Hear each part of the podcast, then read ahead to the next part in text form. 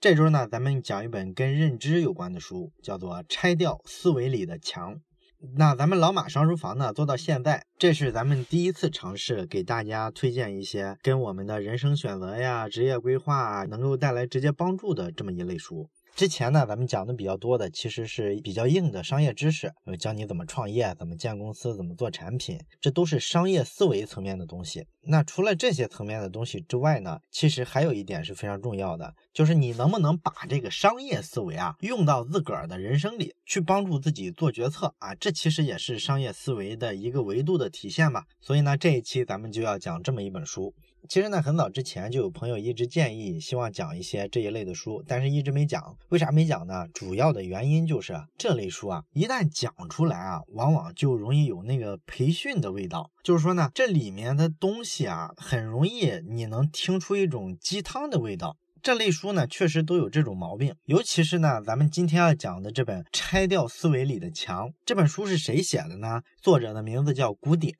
这本书的这个封面宣传语啊，就透着一股浓浓的鸡汤味儿。他这个书的封面上介绍这个作者古典的时候，给了一个特别大的名头，叫做“新一代人生设计大师古典”。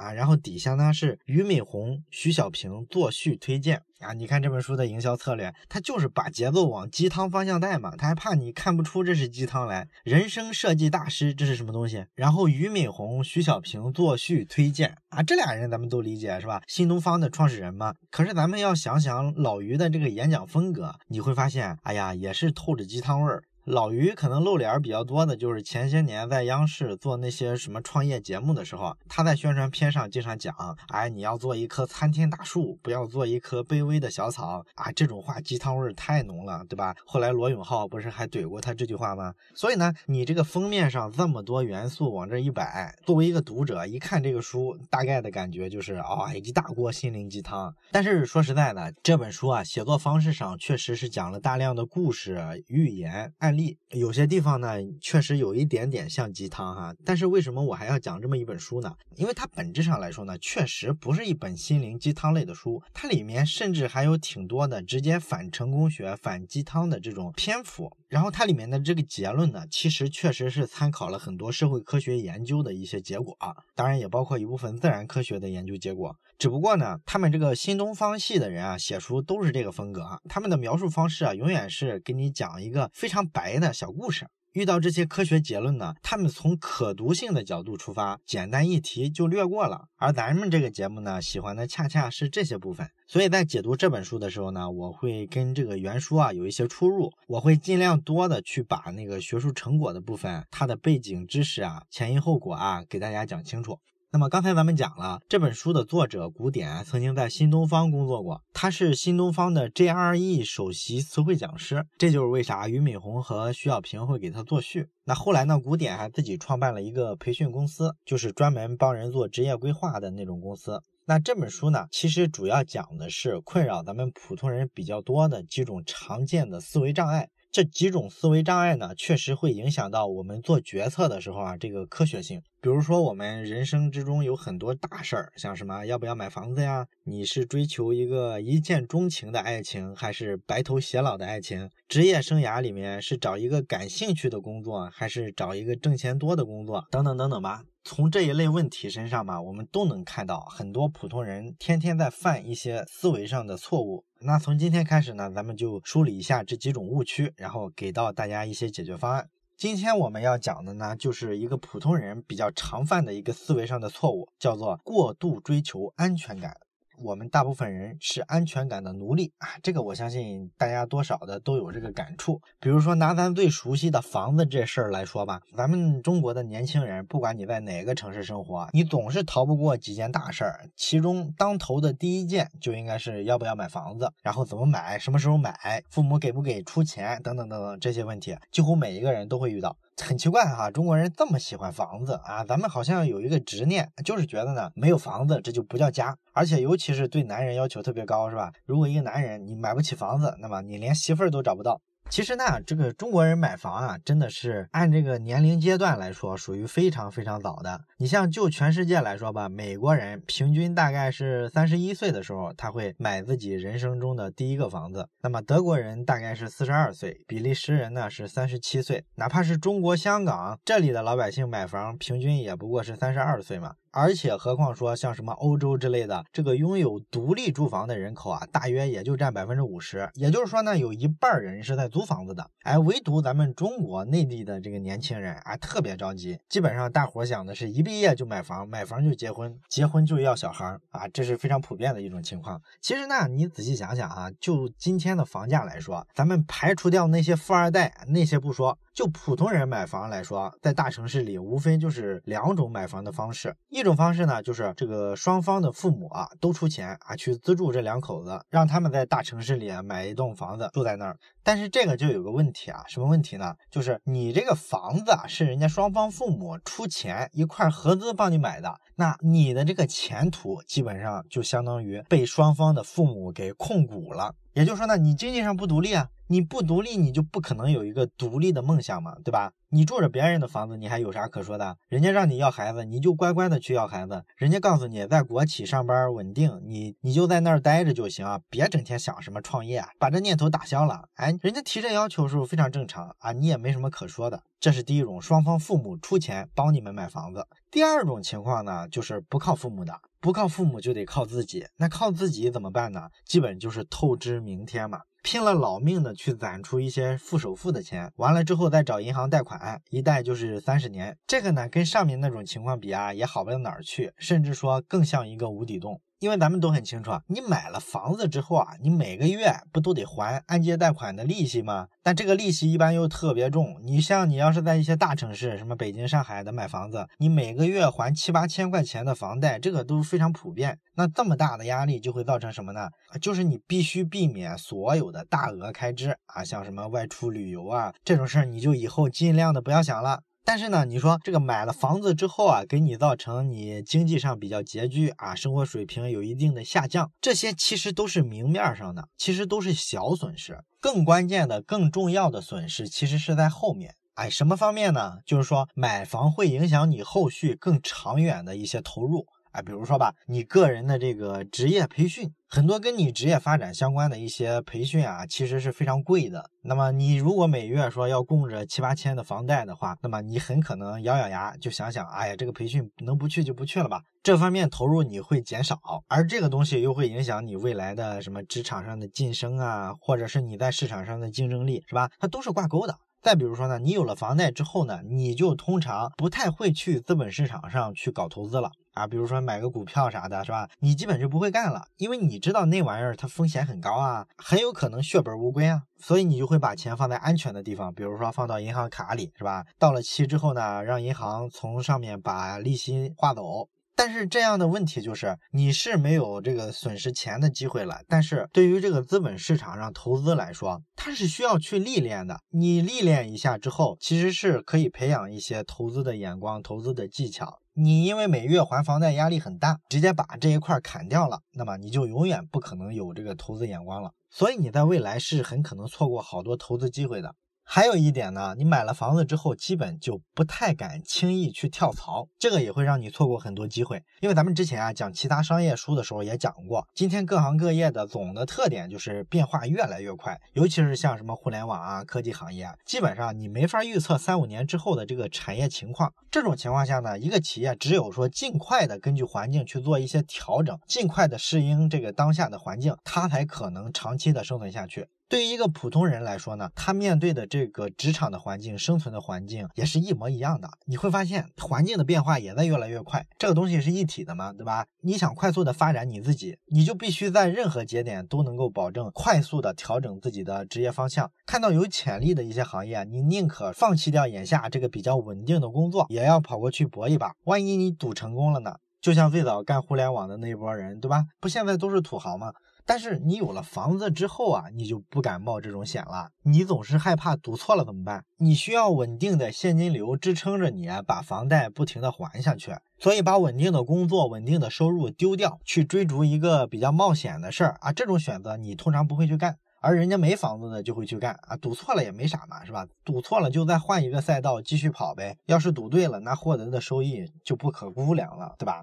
所以说呢，如果你在二十来岁的时候背上了房贷，那么接下来的十年，你在一个人生中最有旺盛的学习力和拼劲儿的年纪，就要变得小心翼翼，做事儿瞻前顾后，这就会让你基本上错失了开创自己事业的绝大多数的机会。所以说呢，从职业发展上来说，古典认为啊，一套房子足以消灭一个梦想，现实就是这样的。而且咱们去看那些名人的传记的时候，都会发现有这么一特点哈，这些名人呢，只要他有钱了之后，哎，他第一件事永远是琢磨的怎么让钱生钱，比如说怎么创业呀，怎么投资啊，想的是这些事儿，他不太可能说去先想的是买房子。哎，你比如说这个巴菲特吧，他当年从哥伦比亚大学毕业之后，在纽约呢找工作也找不到，就回了老家，在证券公司做一个股票经纪人。完了之后呢，他找到了自己后来的太太啊，要跟他太太结婚。那结婚的时候呢，巴菲特已经工作了一两年了，当时他已经攒了一万多美元，一万多美元在那个年代呢，还是一笔不小的钱，可以买一套比较小的房子呢。所以呢，巴菲特在结婚前就跟他媳妇儿说：“亲爱的，我给你两个选择。第一个选择就是我们拿这一万美元去买一套小房子；第二个选择呢，就是我拿这一万多美元呢去投资。过几年之后，我投资赚到了更多的钱，然后咱们再买一套更大的房子。”他媳妇儿呢也是比较开化的一人，所以呢，他就说：“我相信你，你去投资吧。”所以他们结了婚之后，就住在一个租的房子里啊，非常差。据说那房子里都有老鼠那种，你可以想象一下。后来呢，他们女儿出生了，巴菲特又开始创业投资，很快获得了稳定的这个报酬。然后又过了几年之后，他们才终于花了三万多美元，在那个奥马哈买了一套灰色的小楼。直到现在，巴菲特还住在那里。所以你看，巴菲特的这个故事说明啥？就是他们认为啊，你投资在房子身上，永远不如投资在自己身上，投在自己做的事情上，这才是金钱最大的价值。当然了，这个道理咱们在讲《富爸爸穷爸爸》那本书的时候，其实也讲过了，对吧？就是投资自己，这个叫资产；投资房子，那叫负债。哎，你像这个国内的这个房产大佬王石，他不就说过吗？他说，对于那些事业还没有最后定型，还有抱负、有理想的年轻人来说，四十岁之前还是租房子为好。当然了，你要这么分析啊，绝大多数人心里都会说啊，哎，对你说的这些呢，我也都懂。但是我要租房子住啊，我就是没有归属感啊，我就是没有安全感，那怎么办？哎，这就反映了说，买房子这事儿本质并不是买的这个房子，其实是买的我们内心的一种安全感。哎，我们都觉得在一挺大的城市里面混，总得有一个栖身之地吧？有了这么一自留地儿，我们就觉得心里特别踏实。如果没有，我们就觉得特别焦虑。所以，我们希望买一栋房子来解决这种心理上的不安全感。但是问题就来了，房子真能给你带来安全感吗？买房让自己不那么焦虑，这是不是一个人的头脑里面的一堵墙？他把你禁锢住了。一个人只有说不相信自己的能力，他才会觉得一套房子能让自己的内心过得安全一点。当然，这种不相信自己的情绪，这种得不到安全感的情绪，不仅是在房子这件事上，几乎所有的跟职场、跟生活有关的这些决策，你会发现都会受到恐惧的支配。你比如说，有一部分人特别典型的是，他这个思维模式永远是是的，但是就是这个思维模式在他脑子里啊特别深刻。比如说吧，你告诉他，你去北京这种大城市混一混吧，他会说呢，哎，对，北京挺好，机会非常多，但是我怕我受不了那个快节奏，或者说啊，我怕我买不起房子。啊，你要告诉他你去考研嘛，他说，哎，对，考研是个不错的出路，现在工作不好找，但是，哎，我怕我考不上，或者是啊，我没有关系，我不认识导师啊，我怕被人潜规则。你看啊，这种思维模式就完全陷入了一种好像什么东西都有可能，但是呢，好像什么东西又不太可能这么一种困境。他似乎啊是特别盼着一个特别权威的声音告诉他说啊，你一定能成功，但实际上不可能有这种声音，对吧？那即便说有人给你指出一条非常清晰的路，这条路是一条最好的、最棒的、都被专家认可的路，那么你让他去选，他仍然会跟你强调说：“哎，我怕这个，我怕那个，这儿有困难，那儿有困难。”啊，这种人就是被自己的安全感囚禁起来了。还有一种安全感比较容易缺失的领域，就是在恋爱这个领域。咱们看，如果百度一下“安全感”这个词儿的话，基本上会出来一堆类似的问题，都是女生发的，常见的，比如说啊，我男朋友怎么怎么没有安全感，什么样的男人才能让女人有安全感，等等等等这一类的话题。就是说，现在的这个女性朋友啊，通常来说，对她的另一半的这个男性，都是要求要给予自己一些安全感。可是你说什么样的女孩才要求别人给她安全感呢？其实一定是她内心有一定的恐惧，她不太相信说我一个人也能活得特别好，我没有这个能力。或者呢，咱说的更狠一点，她相信就是干得好不如嫁得好。你想想，追求安全感的女生是不是有这个心理特征在？而且呢，不仅是这个女孩这么想，一般来说，她的长辈啊、家长啊也是这么想。所以呢，一个女孩一旦过了二十五岁，如果还没有特别靠谱的男朋友，那么她的这个亲戚家人啊，通常就天天的催婚，天天逼着她相亲，就似乎说在所有人的意识里啊，大伙都觉得一个女孩出门在外，哎，如果不找一个所谓的靠谱的男人，那么好像她就活不下去似的。所以呢，大伙都着急啊，帮这个女孩寻找一下安全感。而且呢，在家长眼里啊，如果这个男孩不太靠谱啊啊，提供不了安全感，那么如果他有特别好的地位，或者特别有钱，或者工作特别稳定，或者他家里老人有什么权利，这也是大家相信的啊。找这样一男的，全力依靠他，你就能获得安全感。可是实际上呢，凡是选了这么一条路的女孩，就是找一条件特别棒的男方，日子到底过得好不好，其实她自己心里是最清楚的。往往来说，通常都会很难受，她会越来越失去独立生存的能力，真的就变成了说只能依靠别人去过日子了。最后的结果就是她的安全感反而越来越差，因为你往往来说，在这种男方条件特别好的家庭里，想留住这个男人的心，那么你跟他结婚完了之后呢，你就发现他心思很快不。在你这儿了，那这这时候你又想给他生个孩子，完了之后生了孩子之后，你发现又过几年，这个婚姻靠孩子还是留不住啊，那这时候怎么办呢？基本就没有退路了。所以说呢，在这种婚姻里啊，这个女孩她不是真的爱这个男人，她本质来说是因为恐惧才和这个男人继续交往下去，继续把这个婚姻维持下去。那好多人都想通过婚姻找到一种安全感，但是呢，你会看到很多离婚的例子，都是因为想在婚姻里找安全感，结果呢又没有找到。如果是带着说找安全感这个目的啊，走进一段婚姻的话，通常这个婚姻啊，百分之八十的时候都会出问题。因为很简单，这个婚姻的对方他不是一个港湾，他不是一个固定的东西，他是一个活着的人。那么只要是一活着的人呢，他去跟其他不同的人接触啊，他可能的兴趣点就会发生改变。也就是说，移情别恋这个东西啊，你靠一些口头上的责任感啊是约束不住的。所以说，你如果是带着找安全感的目的进入一段婚姻，往往会非常非常失望。其实你想在婚姻这件事儿上得到的所有的东西，你一定要有能力自己给自己这些东西。如果你做不到自己能给自己这些东西，那么你希望通过婚姻去获得，基本上这个婚姻就会很难受。所以说，这是安全感带给婚姻的一些扭曲的东西。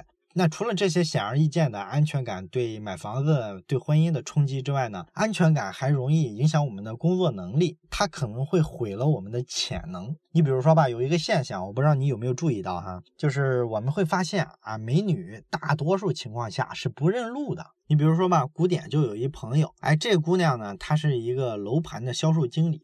那如果说在楼盘里面，哎，你说这里开了一个新盘，把她带到一个新的楼盘里，让她走一圈，那么她记得可牢了，东西南北什么位置，这个一点问题都没有。但是她开车的时候，就永远也分不清东西南北。那为啥他这个方向感时好时坏呢？因为他买车的第一天，周围就有无数人给他灌输这么一个信念啊，说女人是完全不认路的。那他就想，那我怎么办呢？那就只能装一个 GPS 导航在车上嘛。但是他只要有了这个 GPS 导航之后，他就彻底不会认路了。因为一种能力的产生啊，需要一定的天赋，加上不断的刻意练习。这刻意练习呢，要达到一定的时间长度之后，它才会出现一个明显的效果。可是呢，如果说他上来买了车就用 GPS 导航，那么在认路这件事儿上，他就等于说没有做任何的刻意练习，所以这就导致他最终是一点都不认路的。那这个例子是想说明啥呢？就是想说明啊，女人不认路这个信念啊，如果是别人植入到她大脑里，那么这就会导致她在这方面极度的不自信，就产生了恐惧，也就是缺乏安全感的情况出现了。最终呢，这就是一个死循环，越恐惧越依赖导航，越依赖导航就越不认路，越不认路就越恐惧，然后人的这个认路的潜能呢，就被这种不安全感一点一点的给它吞噬掉了。所以呢，古典有一个比较形象的说法，他说人的这个。潜能啊，其实有一点像咨询顾问，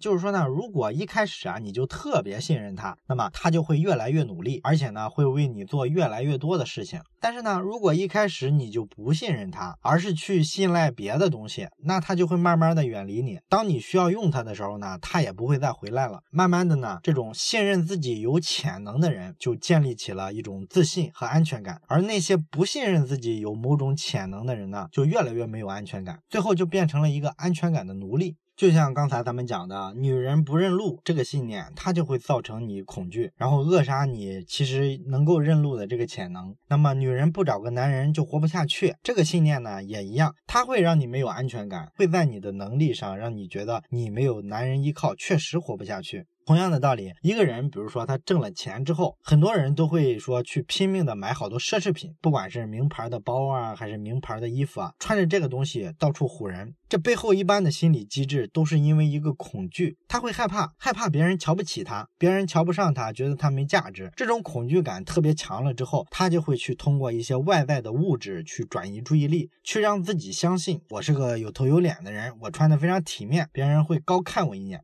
而这是一种非常常见的缺乏安全感的一种心理。当然了，咱们讲了挺多安全感的话题哈，那你说这个安全感应该怎么提升呢？那么古典给了几个提升安全感的招数，咱们简单的讲一下。第一个叫做小范围的冒一冒险。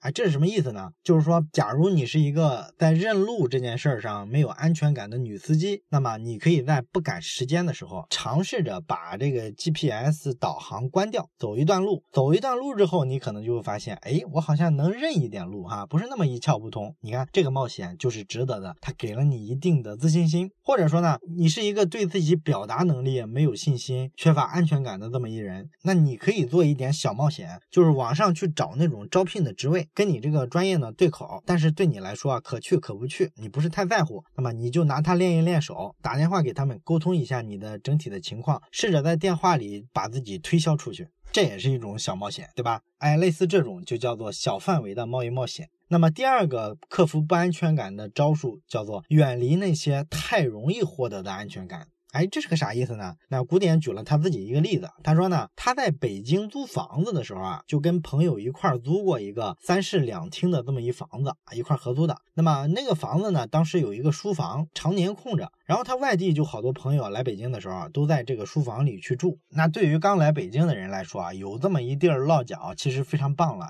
因为都是朋友嘛，肯定就不问他要钱。然后吃饭呢，跟着一块吃，上网有免费的。然后这是个书房嘛，还有一屋子的好书。所以呢，后来就发展成，就是只要有他们的朋友想来北京混的，一般都会在他们这个书房先住一阵，过渡一下。那么陆陆续续的，中间大概有六七个朋友来北京的时候，在这个书房住过。结果呢，这些人啊，基本上都没找到特别合适的工作。还有一两个人啊，就是在北京没混下去，然后打道回府回老家了。哎，你说这是为啥呢？很简单，这个安全感太容易获得了。因为你吃穿不愁，精神上还很充足，心情很愉悦。你这种情况下，你怎么在北京混，对不对？他后续找工作啊什么的，他肯定那个动力就没有那么足，所以就导致呢，他的潜能没有被激发出来。而反过来说，如果你来北京做一个北漂，首先是租一个地下室，然后天天吃泡面，你要是这么一种状态，那你这个紧迫感和压力就在，没有那种特别容易获得的安全感，反而会逼着你去想办法解决问题。这个其实并不是一个特别复杂的道理，对吧？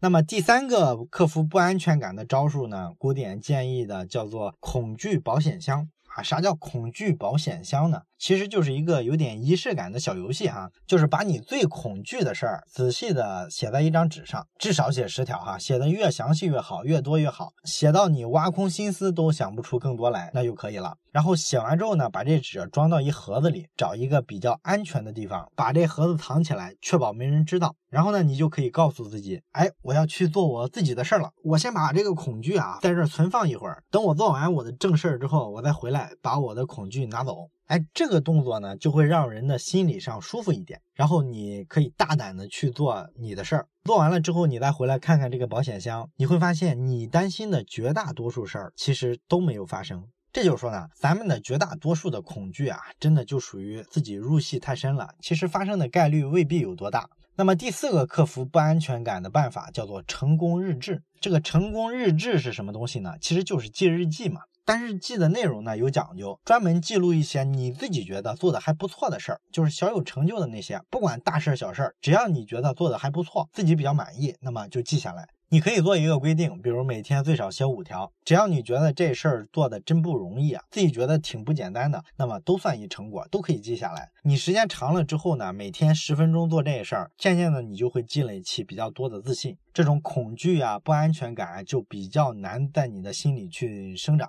那最后一个，也就是第五个我们要讲的办法，叫做恐惧触底反弹。这是个什么意思呢？为啥它能克服不安全感呢？举一个例子吧，比如说咱们绝大多数人啊都特别害怕在那个大众面前做一个演讲，这个非常正常嘛。那么古典呢，就有一个新东方的同事，当时呢他刚来北京，他原先的时候是在地方上的新东方的分校里啊，是首席讲师，讲课天花乱坠的，非常棒。但是呢，他一来北京之后呢，他面对新东方的好多的这个培训师，他自己就想我要怎么讲，然后调了几次之后呢，始终觉得好像哪里总是不对，哎，自己不是特别满意，但是呢又不知道怎么调，所以呢，他大半夜的就来敲古典的这个门，然后问一下说，哎，古典，你不是学过心理学吗？你有没有这个好的办法解决我现在这个问题啊？心里特别焦虑，特别害怕，这咋整？那古典呢就给他分析了一下恐惧的三个层次。那恐惧有哪三个层次呢？啊第一个层次就是恐惧这件事儿本身。拿这个例子来说吧，就是你是不是真的害怕在公众面前演讲？这个显然不是嘛，对吧？因为他之前讲课都讲那么多年了嘛，一直在一群人面前讲课，这个肯定不是问题。那么第二个层面的恐惧叫做害怕失去背后的价值。啊，这啥意思呢？就是说，你不是害怕给公众演讲这件事儿本身，你害怕的是没做好这件事儿背后的价值。那背后的价值是啥呢？其实就是被评委认可。